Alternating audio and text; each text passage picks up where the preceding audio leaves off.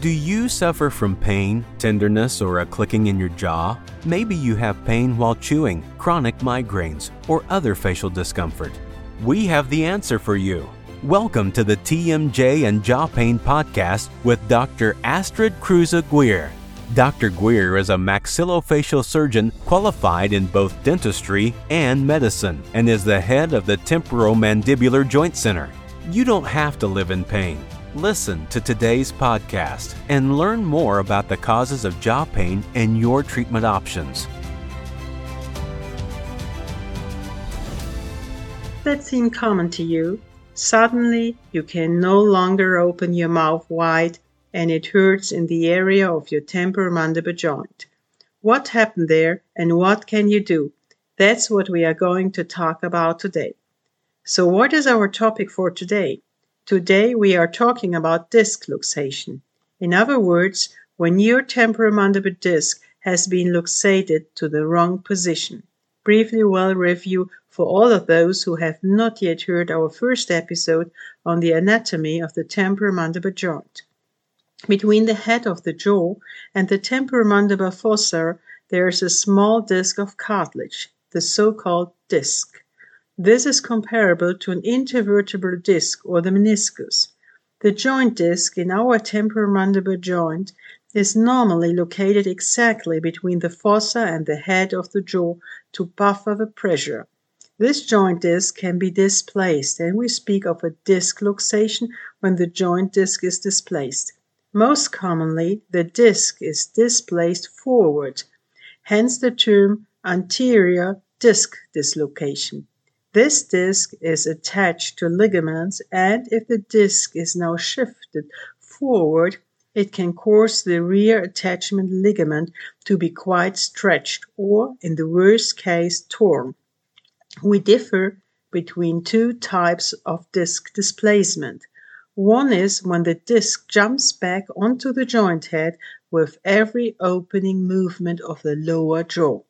You will notice that your jaw cracks with every opening movement and usually also cracks much more quietly when closing. We call this an anterior disc luxation with reposition, which means that your joint disc is pushed forward but springs back into the correct position. So when you bite on your teeth, the joint disc or disc has slipped forward and then jumps into the correct position when opening. And then, when closing the jaw, it jumps forward again into the wrong position. What I'm asked very often is that bad? No, it's not bad if the mouth opening is sufficient. For example, if the width of your index, middle, and ring finger fits between your upper and lower front teeth, or is 40 to 45 millimeter measured between the incisional edges of the upper and lower jaw teeth, and if you are not in pain.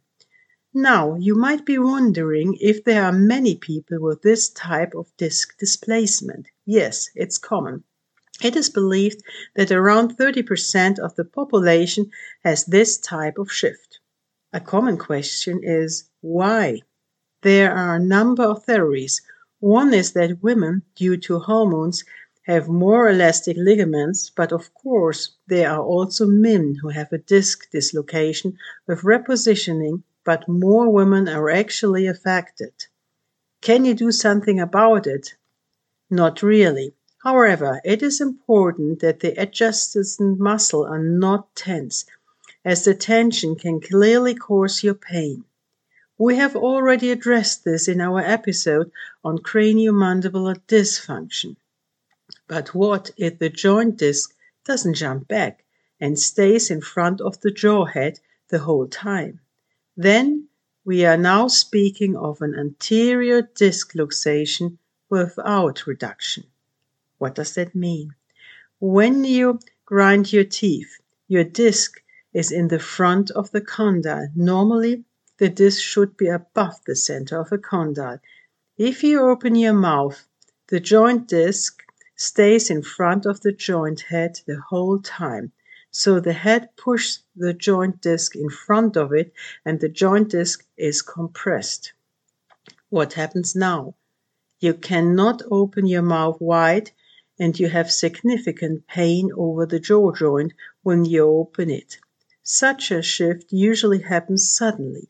Patients often tell me that they bit down on something and felt a strong pain after that the mouth wouldn't open probably anymore.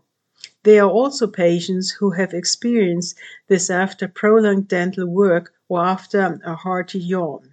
In my everyday clinical work, I usually feel an initial movement with my fingers directly above the jaw joint but the head is then not pushed further forward as the mouth opens further, as it is blocked by the joint disc. What can you do about it? In the past, attempts were made to straight, straighten the articular disc with certain movements under short anesthesia, but the success rate was not very great in some cases. I recommend rest as much as possible. I mean, protection, and warmth. That means eat as soft as possible. For example, banana consistency. Don't chew chewing gum. You've heard that from me more often in relation to jaw joint diseases and use a heat pad. Under certain circumstances, physiotherapeutic exercises can support repositioning. For example, the sliding back of the joint disc. The longer the flexible disc is displaced, for example over weeks or months, the longer the therapy lasts. What other treatment options are there? I always recommend exhausting all conservative uh, possibilities like self massage, heat, and possibly physiotherapy or osteopathy. However, if there is no significant improvement over the course of time, we will have an MRI examination carried out here in order to find out exactly where the joint disc is and whether the joint disc on the rear ligament has torn off. Only if conservative forms of therapy are not successful do we then recommend a more invasive procedure such as arthroscopy or open joint surgery. Now, what is an arthroscopy? We will report on this in more detail in one of the next episodes. By arthroscopy, we mean that we use very small instruments, thinner than a ballpoint pen, to go into the joint and then work there through a kind of keyhole on the joint. In contrast with open joint surgery, the joint disc is brought back into the correct position and fixed through a small incision. Such an operation takes between 30 to 40 minutes and is performed under general anesthesia. But as I said, I will be happy to report on the individual methods in the next few episodes. But now back to the displacement of the joint disc, which does not return to its correct position. A frequent asked question is, which I'm also asked by patients, where the joint disc has returned is how to avoid a renewed displacement. Here, too, a good home program to stabilize the ligaments and relieve the tension in the masticatory muscles is very important. Does constant displacement lead to, lead to osteoarthritis? This is an intriguing question that has not been resolved to this day. It is certainly not optional if the joint disc is shifted forward and the bone of the joint socket rubs directly on the bone of the joint head. However, what I also see in practice is that we carry out a magnetic resonance examination and sometimes we find a disc displacement on the opposite side of the painful joint as an incidental finding, but without pain. I have now told you about the most common form, the anterior disc luxation. For example, a disc that has been displaced forwards, but there are also other but much rarer forms of joint disc displacement, such as the posterior joint disc shift, which is when the joint disc is shifted backwards. I see this on rare occasions in patients who have had a fall on their lower jaw, usually on their chin, or had their lower jaw hit. These patients are then usually unable to fully close their jaws. In this case, a doctor should absolutely clarify whether there is a fracture of the head of the jaw.